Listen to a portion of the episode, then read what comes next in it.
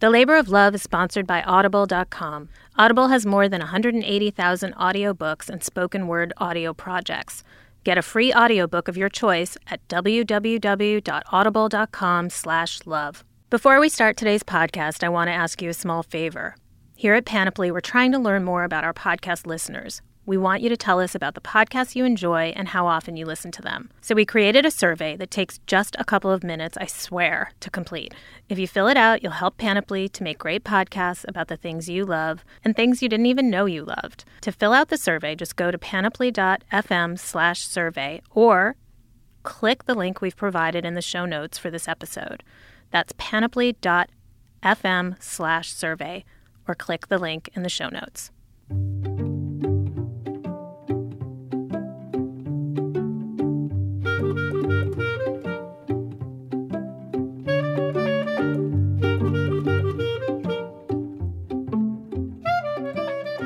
Hi, and welcome to The Labor of Love, a podcast about making peace with the people we live with. I'm Lori Leibovich, editor of RealSimple.com, and today we're going to talk about couples therapy. Who needs it? When do they need it? What to look for when choosing a therapist, and how to get the most out of it. Joining me today is Sherry Amatenstein, a New York based couples counselor, as well as the author of three relationship books, including The Complete Marriage Counselor Relationship Saving Advice from America's Top 50 Plus Couples Therapists, and Shannon Lee, founding editor of SomeSayLove.com, a mental health advocate and a veteran of couples therapy herself. Welcome to the show, Sherry and Shannon. Happy Thank you to so be much. here. I'm going to start with Sherry and ask you straight up what should couples expect when they enter their first session with a couples counselor? I always work hard to make the couple realize that it's not the other one's fault. In a lot of ways, couples therapy also involves individual therapy because helping each person own their share of it and realize what a relationship is. That it's not me versus you, but it's kind of us together. And you have to understand yourself before you can really have a successful relationship too. So a lot of it is helping people look at themselves and their stuff as well as looking at the other person. Another big piece is helping them learn how to really hear the other person because I heard some statistic that couples really hear around 30% of what the other one is saying, which I think is high. I think You it's know. high too. it's very high because you know you're in your head, you're debating your next point, you're you're all this stuff. So it's really essential for each person to really, even if they think, "Oh my God, I've heard what he says a million times already. He's so wrong, and I'm so sick of hearing it." It's really important for person to hear their partner from an empathy point of view instead of a combative one. Even when you feel like you've heard what the other person has said 500 times, you're so sick of hearing it. Of course, you know what they're talking about. You really may not because you haven't heard what they really mean if you're not really listening to it, but you're in your head just debating what you're going to say around it. I think to your point about not hearing each other, I think I've often felt that there's a couple's version of the Snoopy wah wah wah, you know, that noise that they always made on the Peanuts cartoons when the adults were talking. Um, I think couples do that to each other too, and and tune each other out because they think they already know what the their partner is going to say. Absolutely. Let's go back a step and ask the question to both of you: When should a couple go to therapy? I love that question because I have experienced therapy from a couple different standpoints. I was in a position where I was in a marriage and we sought counseling after we already had some extensive problems and just had a pattern of bad communication. And then on the flip side, I have also participated in premarital counseling with my life partner. And this was uh, before we had any type of huge issues. It was really just mainly because I was in a mental health counseling graduate program and I needed to spend some time on the couch, so to speak. So we went in, and, and that was the best way that I thought, you know, I could experience counseling and kind of, you know, get some insight into things I was doing in my own life and and improve my relationship. So I always tell couples, you know, don't wait until you have a problem. Certainly, if you have some issues in your relationship, counseling is wonderful. It can help you. So I'm glad you brought that up this idea of premarital counseling. It's sort of something we posted on Real Simple's Facebook page. We asked for our readers' experiences with couples counseling, and someone wrote in saying, My fiance and I are currently attending secular premarital counseling. We're not required to by our religion or our officiant. We just want to work on some issues before we walk down the aisle. It has been extremely helpful so far. I was having a lot of anxiety trying to plan a wedding and, more importantly, a marriage, and this step has been crucial in feeling like we can make it work both now and in 50 years. Sherry, do you have people come to you before they get married? I love when they come to me before they get married, or at least early on, because that way you can start out with healthier habits instead of have you know a lot of dysfunction already bred in. Because this way you you really can learn about what will be important in the marriage and the communication that we were talking about too. So I think it's a wonderful thing to do, and sometimes people feel, oh, well, my God, we're in love, and what does it say if we're going to go to premarital counseling, that there's something wrong, that we're not getting along? And I don't view it as a sign of ill health in a relationship, but as a sign of health. Shannon, what brought you to couples counseling, and do you think it would have been helpful if you had gone earlier? The first time I tried it, and this is with my ex husband, we had a lot of, you know, communication issues. Um, we were only in the marriage, I would say, for about eight months when I really realized, you know, there are some significant issues. We were at a point where, you know, he the communication was completely shut down. He had a very demanding job, and so, you know, he basically would devote all of his time to to work and not, you know, not put any effort towards the marriage. So, you know, we went in, and that the way that experience went is that, you know, during our very first session, he explained to the counselor that divorce was an option for him. So, in that instance, you know, the relationship did not work, and I knew at that point in time it was not going to work because I did not have a willing partner. But um, when I experienced premarital counseling, uh, like I said, it was before there were any significant issues, but I wanted to pick up some communication tools. And that's really what it helped us with. Um, I think we can both credit the length of our relationship and the, the, the reason why it's so healthy to our early experiences with premarital counseling. And Sherry, what's your advice for people who are looking for an appropriate couples counselor? I think it's important you first have a consultation, and during the consultation, the you're you're kind of all feeling at each other in a way. Like my consultation is where I'm doing an intake where I'm getting each of their histories and I'm also telling them the way that I work because I want them to know what to expect and we map out some goals. So everybody should be seeing what's going on and hopefully be on the same page. We're going to take a short break. When we're back with the labor of love, we're going to talk about the most common reasons people end up in couples therapy, how patterns get formed in marriages, and what a marital checkup is. The Labor of Love is sponsored by Audible.com. Audible has more than 180,000 audiobooks. You can download the books and access them on a bunch of different devices on iPhones, Android, Kindle, iPod, or pretty much any other MP3 player. My family loves Audible.com. We listen to it in the car, we choose a story together, and we get into it. Right now, we are obsessed with a series of unfortunate events that's narrated by the great Tim Curry. I highly recommend it if you have kids. The narration is brilliant, their kids in it are fantastic, and we literally cannot wait to get into the car again for our trips on the weekends so that we can start listening. If you want to listen to the book, Audible has it. With more than 180,000 audiobooks and spoken word products, you'll find what you're looking for. Get a free audiobook and a 30-day trial today by signing up at www.audible.com/love.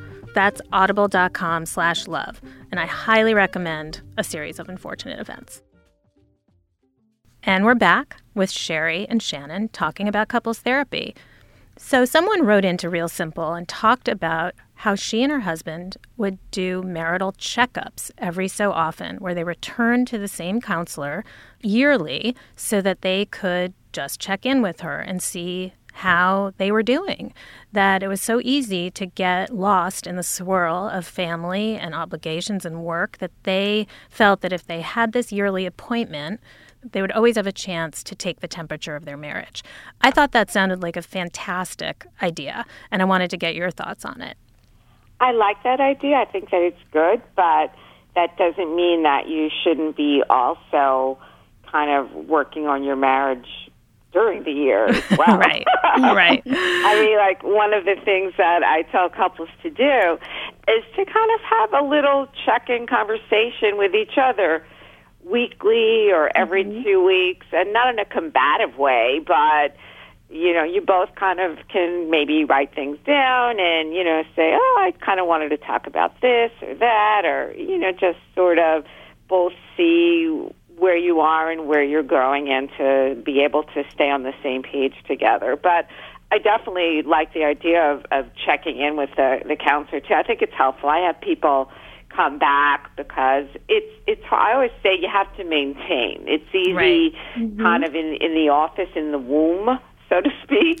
but then you you know you're going back to your life, so right. you have to keep on keeping on, and having like a brush up isn't a bad idea. What would you recommend to a couple for whom one member of the couple is interested in therapy and thinks it would be really beneficial, and the other member of the couple is really, really reluctant and dragging their feet? I can tell you what I did because um, I gave you just an example of, you know, our first kind of nightmarish experience with couples counseling. So I had some encouraging talks with my partner to get him to, you know, to experience that again with me. Basically, you have to be prepared either way. You know, you can't force someone to participate in it, but just look at it as a way to improve your relationship and, um, you know, try and convince them to go on one session and then check in and see if that's something that they would want to continue with but go into it expecting to uh, experience it and be prepared if they will not continue it with you. And Sherry, if that was the case, would you recommend that the partner that is up for therapy continue either alone or go find an individual therapist so that they feel they at least are being proactive? Well, I always tell a couple where one partner wants to come and the other one doesn't even if just one person is coming, and like I do individual and I do couples, so, but even if one person is coming, as you change, you're different. So your partner becomes different too. So it can be helpful in that respect as well. So you you should you should still go if you feel that you can be helped by it and it can help you not be as reactive which will then help your partner not kind of be manipulating you into the same old, same old patterns and things. And what happens a lot of the time, too, is that when the partner sees, oh, wow, you know, you are kind of acting different here, then they'll, they might come along too. You mentioned patterns, and that was an interesting thing when I was scrolling through our Facebook feed and looking at all the answers we got to the question we posed to our to our users. I kept seeing the word patterns, patterns, patterns, patterns. The people on realsimple.com's Facebook page who were talking about couples counseling said that the single most helpful thing about it for them was that it helped them to see patterns that they had gotten into as a couple that were sort of quietly destructive. What are some of those patterns? I like that term quietly destructive. Thank you. Uh, well, one thing that I definitely see a lot is that whole blaming instinct, you know, and that whole needing to be right. And again, we were talking about the assumptions too a lot, the assumptions that you keep making about the other person. Those, and then I see lack of trust a lot, and just the whole not being able to compromise. But couples come in all the time and they'll have a fight right in front of me, which to me is the best thing because I'll say to them, it's not about where the chair is or, you know, whatever the latest trigger is, but from what I'm seeing and what you've told me, this is where you always go. You're always having these circular fights, and then one of you just keeps screaming, and the other one gets quiet, and that's just what you do. So let's look at that. Shannon, did your premarital counseling, do you think, help you prevent you and your partner from getting into some destructive patterns? Oh, definitely. One of the things that I think is common in a lot of couples, uh, they tend to sweep issues under the rug. It definitely taught us to, like Sherry was saying, to check in with each other and not assume that everything is going okay. Sherry, if you had to name three issues that were the most common issues that brought people to your office, what would those be?